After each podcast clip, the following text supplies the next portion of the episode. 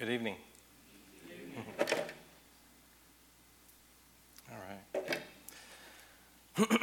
Thank you for coming. It's encouraging to see faces I haven't seen in a while, and then faces that I have continually seen every week. I appreciate. I have a lot to say, and I'm sorry in advance if I appear nervous. That's probably because I am very nervous. So.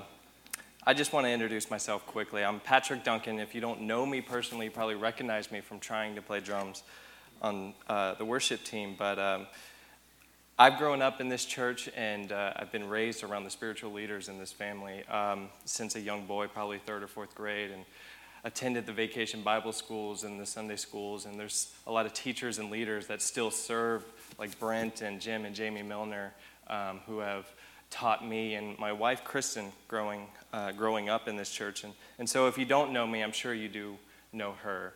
She's a lot more friendlier and popular and everything better. So we've been married 8 years actually since Sunday last week, and thank you. And we're also 8 months pregnant with our first baby. So. Levi Anthony Duncan, he's due October 12th, and this is a tremendous blessing in our lives. So we thank you for the prayers, and I want to thank God publicly for his graciousness and his hand over our lives, and his health and her health. He's nothing but good and gracious. So Kristen and I, we have the tremendous blessing to serve in multiple roles and capacities here. She works full-time in the office with Pastor Aaron and Pastor Conrad, as well as facilitates the children's ministries and oversees things like Awana and Vacation Bible School and things like that. Also, we co-lead the college and career ministry together, which is almost about a year in, and that's really where a special place in our heart is. We love the young adults in this church, and for, like I said, almost a year, we've cultivated, I think, a firm core, and COVID has presented challenges, especially within the last few months, but we've been able to draw closer to God, I think, as a ministry, the young adults in this church, and draw closer to each other. We've ministered to each other and carried each other's burdens. And so that's one of the most special places in our hearts in terms of serving here at the church. But in addition to that, I get the blessing to serve with the students in a teaching rotation along with Pastor Aaron, Greg, and Philip Auld, as well as leading small group discussions and events. And it's its own set of challenges, but rewarding in another way as well. And so the student ministry is an amazing part of our family, but the praise team as well, and then cleaning ministry. And I guess I can take a second to make a shameless plug here. Our cleaning ministry at the church is on a volunteer basis, and I think the individuals who commit their time every week to come and keep our Lord's home and his compound and his dwelling clean is fulfilling and satisfying, and in a way that you can only describe as a servant of God. And so if anybody's looking for a place that you can connect and serve easily, every Thursday morning we meet around 9 a.m. or 10, and we just knock out a bunch of chores and jobs that get done regularly. And so Miss Jeannie Best has been serving on that ministry since the beginning, as well as Miss Joan and a handful of others. I'm sorry, I'm not prepared to remember that. But like I said, discipled over the years by a variety of different leaders and teachers, some of whom are still here. I was led by 2 different youth leaders over the years, the latter of which is now my father-in-law, Shay Handy. That's Kristen's dad. So a very unique dynamic being raised in this church, and now having been taught from the pulpit for many years by Daryl Permitter, which most, if not everybody, knows here. And then that included a variety of other speakers and leaders, such as Raymond Harrison, Ivan Librant, who's a close friend and mentor of mine, Glenn Rogers, Dennis Littleton for a time, and then, of course, our pastors, Pastor Conrad and Pastor Aaron, who are dear friends. And I think we all, can be grateful and thankful for their shepherding and leadership of our flock. So I'm not trying to impress you. Again, I just want to give you an understanding of who's talking in front of you, and what my background is almost exclusively been in terms of training in the Word and discipleship from here at First Baptist Geneva. I don't have a Bible school credit or to my name or any university experience. It's just an appetite for truth from God's Word that He's just richly blessed me with, especially in the last 5 to 8 years of our lives has been, we've made leaps and bounds of our faith, and God has rewarded us, and it's been fruitful. And so it's nothing short of an absolute blessing to consider all the years of being poured into by these leaders. And I fully recognize His grace in that, keeping me and her safe and sound even during our unfaithfulness and our rebellion. He's been nothing but good, and it's a great honor here to be teaching tonight. So thank you for all that. So we're going to start in, and not get very far, but John 14, if you want to go there.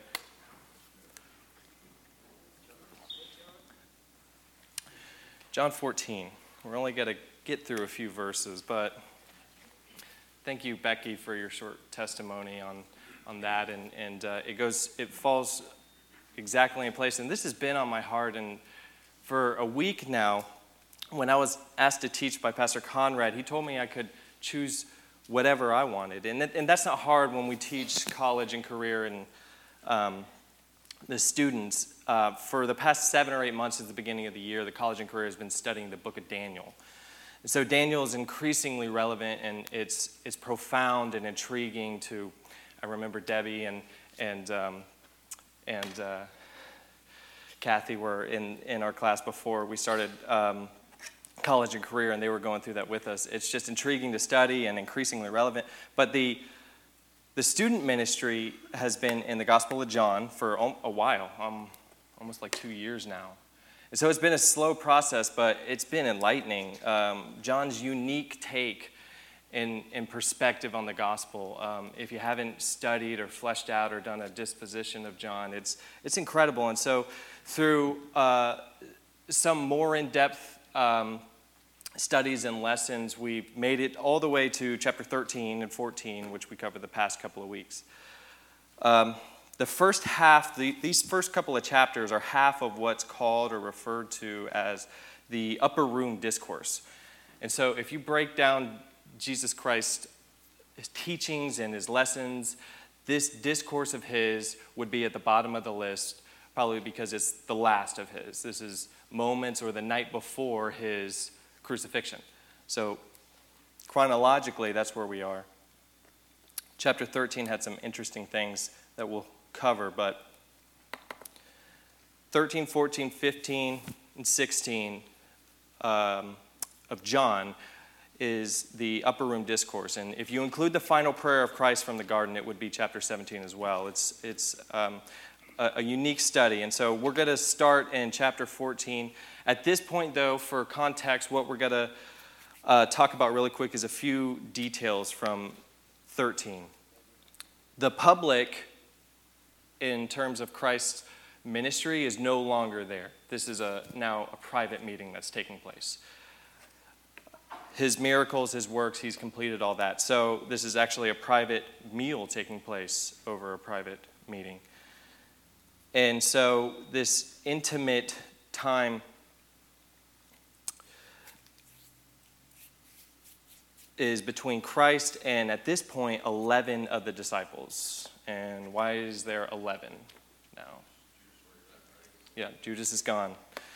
And so there's a noteworthy detail of context. Before we read, so a few other observations. Christ has declared a few things that's kind of ruffled their feathers a bit. He's identified that one of the disciples in the group is going to betray him. And we know that from our perspective as Judas. It didn't seem to register with them at the time, even though it almost seemed like he made it obvious by dipping the bread and giving it to Judas. It just didn't seem to land on them. So they were confused, and I'm sure they were at the very least suspicious about what's going on in the conversation he's about to have, because they've been traveling together and they've become close with one another for 3 years, and now one of them is going to betray the Messiah. So there's that. Next, Jesus has also told them that he's going away. He's not forthright in telling them that he's going to die on the cross. We understand that. But in verse 33 of chapter 13, he refers to them as little children and says, I shall be with you a little while longer. You will seek me, and as I said to the Jews, where I am going, you cannot come. So in verse 36, Peter replies. He says, Lord, where are you going?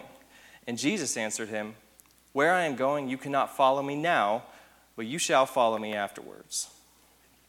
And so at the end of chapter 13, Peter tells Jesus that he would lay down his life for him. He would die for Christ's name's sake. And how does Jesus correct him? You're going to deny me 3 times before the end of this night. So we consider the circumstances as we continue reading in chapter 14. It's the same dialogue. This is probably a poorly placed chapter break here. It's not a new setting or new idea or new set of characters here. We're just in the same conversation that we're continuing. And all of the disciples just got this cluster of bombshells dropped on them by their Messiah, whom they've loved and followed for 3 years. They've abandoned their families and their livelihoods. Nobody's fishing. Nobody's collecting taxes anymore. They're just following Christ, and they're just soaking up every moment and ounce of his deity, his perfection, and learning who he is. He's never harmed or sinned anyone, much less his learners, his disciples. But now he's told them that they can't come, for at least that he's leaving and they can't come, at least for now. So try to imagine the horror in their minds and how troubled and distraught and worried and anxious they are at this point. They're agitated.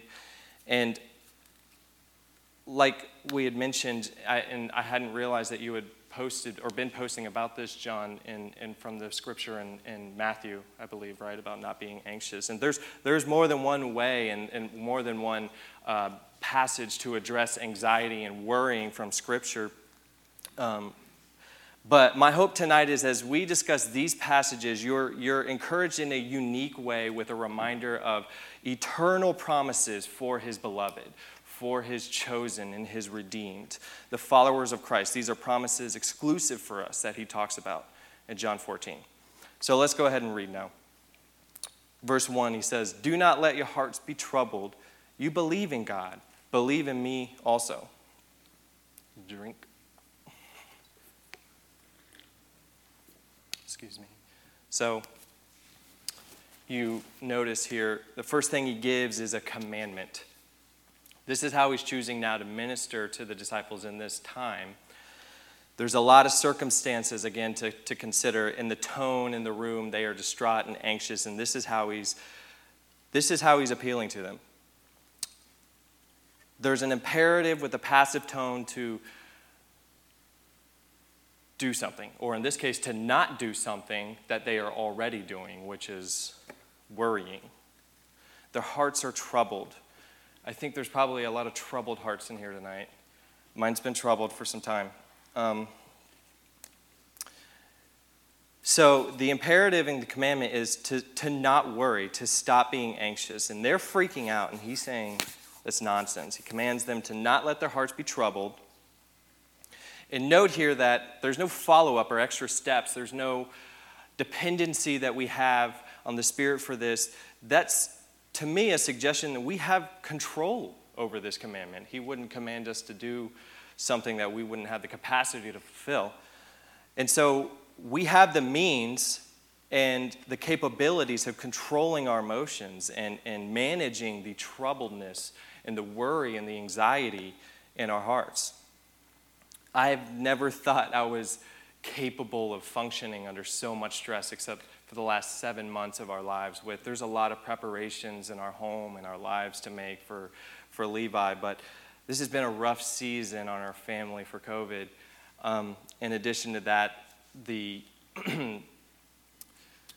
the oppression around the world and the beloved saints that are being persecuted in countries for the sake of their bold witness. It's hard. I think we're almost maybe dutiful, and there's an obligation to dwell and lament and mourn and weep over those beloved saints. And I don't know about you, but sometimes I find myself in more of a state of anxiety and apprehension about the future, and that's nonsense. Christ repeatedly all throughout Scripture has commanded us to not worry and not be anxious. And that is one feeling that as sentient beings we were created with the ability to process and engage emotions. This is one in particular that we are commanded to not engage in, is worry. So with the commandment comes the capacity to keep it, and as he commands, to stop stressing out and being anxious. Don't worry. But how are we going to do that? It's easy. How are we capable of managing the control of our troubled hearts? This is where our application comes from tonight, and it's all within the next couple of verses. So we're only halfway through verse 1. The three things which are easy to remember, and again, these are unique eternal promises for his beloved. Do not let your hearts be troubled because of one, who you know, and two, where you'll go, and three, what he'll show. It's easy to remember, easy enough. So first of all, who you know. Let not your hearts be troubled. You believe in God, believe also in me. So you think of all that the disciples had experienced with Christ. They've witnessed the miracles, like him calming the storm they thought they were going to die from. And then he walked on that water. He fed a multitude of thousands of people by just bringing food, multiplying it out of thin air, and raising the dead, Lazarus. Nobody has ever done anything like that in the history of mankind's existence. He's the only one. They personally witnessed. They had not just an anecdotal story to rely on and retell. They witnessed it themselves. They bore witness to his miraculous deity and his power. So I think at this point, of course, they believed in him. He's done this all throughout the Gospel of John, but he's now asserting again his deity of Christ. So we know and believe in God the same as we know and believe in Jesus Christ. He is the creator and the sustainer of the known universe. So the incomprehensible in size cosmic creation down to the inconceivable and small that we can't even see, he has created and sustains everything in between. And Fred, I'm going to try to use this here. I'm sorry, I haven't gone over this. This is just a place I felt it was appropriate. This is who we know. And if I fumble over these words, I apologize. He is the only mediator between God and man. He is the sun that enlightens, the physician that heals, the wall of fire that defends, the friend that comforts, the pearl that enriches, the ark that supports, the rock to sustain under the heaviest of pressures. He is seated at the right hand of the throne of majesty on high. That's in Hebrews 1:3 and 8:1. He is superior to the angels in Hebrews 1:4. Better than Moses, better than Aaron, better than Joshua, better than Melchizedek, better than all the prophets, better than Satan, Luke 4:1-12, and stronger than death, 1 Corinthians 15:55. He has no beginning and no end, Revelation 1:17-18. He is a spotless lamb. He is our peace, Ephesians 2:14. He is our hope, 1 Timothy 1:1. He is our life, Colossians 3:4. He is the living and the true way, John 14:6. He is the glory of Israel, 1 Samuel 15:29. He is the root and the descendant of David, the bright morning star. He is the faithful and true. He is the chosen one. He is the apostle and the high priest of our confession. He is the righteous servant. He is the Lord of hosts, the Redeemer, the Holy One, O Israel, the God of whom the whole earth. He is the man of sorrows. He is the light. He is the Son of Man. He is the vine. He is the bread. He is the door. He is the Lord. He is the prophet, priest, and king. He is our Sabbath rest. He is our righteousness. He is the wonderful counselor, the mighty God, the everlasting, the Prince of Peace. He is the chief shepherd. He is the Lord of God of hosts. He is the Lord of the nations. He is the Lion of Judah, the living word, the rock of salvation, the eternal spirit, the ancient of days, creator and comforter, Messiah, and he is the great I am. That's who we know. Don't be worried. Don't be anxious, because that's who we know. That's who we love and worship. That's who we are dead in and who lives in us. Thank you. My Father's house, verse 2, has many rooms. If that were not so, would I have told you that where I am going to prepare a place for you?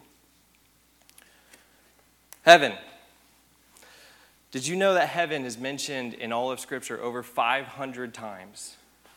It's referred to, I think it's like 530, 531 or 2. This is a pretty clear reference to heaven by Christ, I believe. But he describes it from a relational perspective. He says it's not a physical location that they perhaps think he's alluding to. He calls it his Father's house, like we call home, home. Like we love our home. Or mom and dad's house, or grandma and grandpa's. It's a personal place to him. It's family related. So in his Father's house, there's lots of rooms. Popular translations use the word mansions, and I think that gives us, maybe as with Western culture and as Americans, the wrong impression or idea, like a West Coast mansion with extravagant cars in the driveway and tons of bedrooms with a pool. I don't think that's what he's alluding or referring to or suggesting. I think there's a more accurate translation for the word mansions and or lots of rooms as dwelling places or apartment rooms. And these are strange passages to ponder upon. There's a lot more than I have knowledge of, and we have time to go into all that the Bible says and talks about heaven, but there's a great deal of it. And I believe here in Jesus' remarks, he was intending to reassure them that they will dwell again together. He's told them that they're going away from each other. They're going to depart, but they will be together again because of where you'll go. Do not let your hearts be troubled because of where you'll go. Maybe he's talking about new heaven or new earth or new Jerusalem. I don't know. Those are really interesting passages, and if you've never read or studied those, I would hope that's enough for you to pick up your Bible and research those. But in either case, I think it's interesting that Christ, he made these comments a long time ago. He says, I'm leaving to prepare a place for you. Over 2,000 years ago, he said that, and I wonder if he's still there preparing and working on it now. If he's personally working on a place with dwelling places for us to dwell with him. And you think about, he created the universe, everything that we know in our reality and existence in 6 days with his speech. He did it effortlessly. I can only imagine what this Father's house is going to look like in these spaces. Some of it is described in Revelation, New Jerusalem, the capital city of New Heaven. It's very fun to read about. But because of where we'll go, that's why to not let your hearts be troubled. In verse 3, and if I go and prepare a place for you, I will come back and take you to be with me, that you also may be where I am. So, if you're not familiar, may want to make yourself a note to go back and reference or read 1 Thessalonians chapter 4 and 5, or 1 Corinthians chapter 13. And there's other passages that refer to this, but in these scriptures, Paul is talking about what I believe Jesus is referring to as the rapture of the church. And so, don't let your hearts be troubled because of what he'll show. I don't believe he's saying here that he's going to come. What he's saying here is that he will come back for his followers. I don't believe he's talking about the second coming, where he will come back for judgment and to establish his kingdom.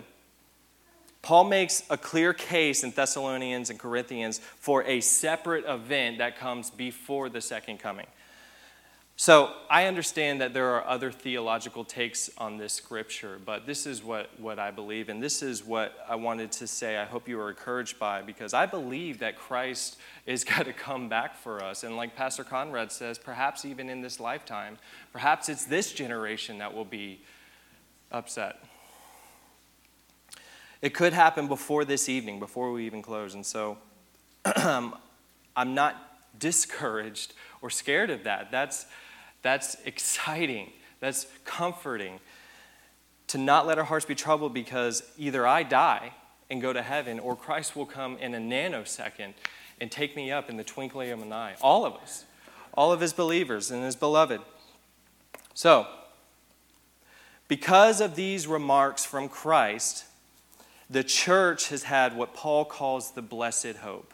And that blessed hope is that he will return for us at any moment. Let not your hearts be troubled because of what he'll show. He'll show himself. And this gives me great comfort in every worldly circumstance I can consider. If you examine the state of the world, our political climate, our community's health status, and again, the oppression and of our beloved saints in other countries. It's easy to try to be hopeful for change in the next election cycle or the next transition of leadership. And so I don't think even if that happens, it would be enough. Even if more righteous individuals are ushered in, it wouldn't be enough to satisfy our hearts. Not until Christ comes and establishes an authority that is for eternity, an everlasting kingdom. And so that's what I dwell on, and that's where I'm placing my hope in, is through change that comes only through Jesus Christ. Now, I want to just remind us here, we're almost done. In these moments of his final hours in his life, this is the meal after the very night before his crucifixion, he has full awareness of the outcome for every disciple in the room. And he knows what's getting ready to happen to him the next morning and how they will be left broken and devastated and without hope. He knows that he will rise again and he'll reveal himself before ascending, and he knows that the gospel will go forward through the disciples to Russia, India, Asia, Africa. He knows that they'll suffer greatly for their faith, and most of them will meet violent deaths on account of their witness. So Christ has this supreme knowledge of how much harder it's going to get, how much worse it can go, and it will get for them. But this is when he decides, again, hours away from the next morning, well, he'll be crucified. He'll endure the scourging, the beating, the public mockery, and physical torment to the degree of being unrecognizable, it says in Scripture. He decides to minister to his beloved with sweet words that I think had settled in their hearts, where they continually relied on and perhaps referred to or recited out loud verbally, maybe even moments leading up to their own death. Some of them were beheaded, beaten, stoned to death, boiled for their faith. And we read of that same sweetness from Christ later in chapter 14, where he tells us that he will send the Helper, the Holy Spirit. So there is more assurance. He's not going to leave them as orphans, he'll tell and explain later. Even though he's going away now, they'll be together again. But these verses 1-3, like I said, penetrated the hearts, and I pray it does the same for you tonight. I pray that you stamp this into your memory, the setting of the upper room and the tone and the anxiety and worry and the stress in the disciples' hearts, hearing that their beloved Messiah is leaving them. One of them is betrayer, and the star pupil of the bunch is going to face the biggest spiritual failure in his life. Consider how Peter felt that morning after he had denied his Lord for 3 times. He probably thought he was done for sure. No way the king would take him in. But God's good.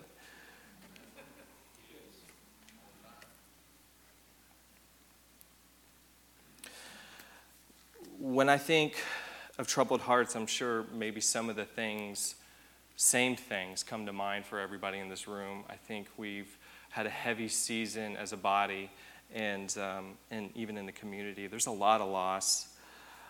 But I want to leave us with this thought to ponder on. If Christ chose to minister to these guys, to his learners, in this particular time, in the most stressful hours of his life, how much do you think you, as a born-again believer, someone who's washed in snow and by his blood, who belongs to him, how much do you think he'll minister to you anytime, ever? A lot.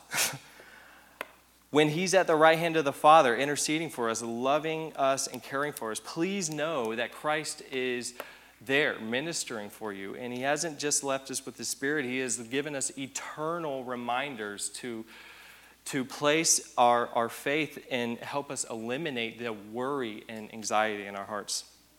So, I know some of this seems like strange, abstract conclusions you could draw from Scripture, but I can assure you that there's nothing more authentic and real than a relationship with the creator of the universe, Jesus Christ. So if Jesus is estranged to you, if these concepts of the Father's house in heaven and the rapture, regardless of your theological position on that, if these things intrigue you, but you not are yet to the point where you can call Christ your Messiah and you are a beloved, none of that really matters. Not to you at this point, not yet. So I pray that the Holy Spirit is working tonight, and there are multiple people in this building right now that if there's a work being done, if there's questions that you have, not just about the content in John, but about Christ being a Messiah who can save and end the suffering and bring joy and peace, and like the song says, that's unexplainable. Please allow the Spirit to work in you tonight. Don't grieve it. Don't choke it. I would be here as long as I need. I'm thinking there's multiple people who could clarify Scripture and pray with you. But I thank you again for the opportunity to teach. And if we do, or the honor comes my way again to have the opportunity, I would like. The original plan was to do a light exposition of John, perhaps 1 through 6. And that's where the iconic "I am the vine, the truth, the way, the truth, and the life" statement comes from Jesus. And there's a lot of good Scripture there, but for some reason the last week I couldn't get past the first 3 verses.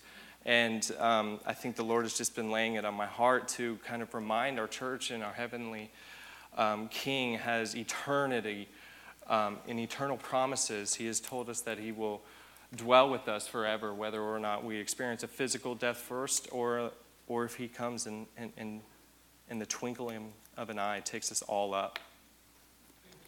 So, appreciate your time. Let's pray. Father, it is always a blessing to be in your house, and you have grown me in ways, and you have enlightened me and revealed parts of your glory and truth through just the study and preparation of this. I pray that there is a work that continues to be done tonight, and you manifest your way that leaves us without hesitation or without any uncertainty of who we belong to, and that you live in us if we are truly born again. And for those who don't have that certainty, Lord, that you would just prevent them from leaving if it's your will that God someone makes a decision that changes their eternity here tonight, Lord. That's what we pray. I ask that you would bless the students and the younger children who have also been hearing your word, and that your work and your word that is perfect and infallible will continue to speak to us throughout the evening as we go home and fellowship with our families, Lord. We love you, and we pray all of this in your perfect, awesome name, Jesus Christ. Amen. All right.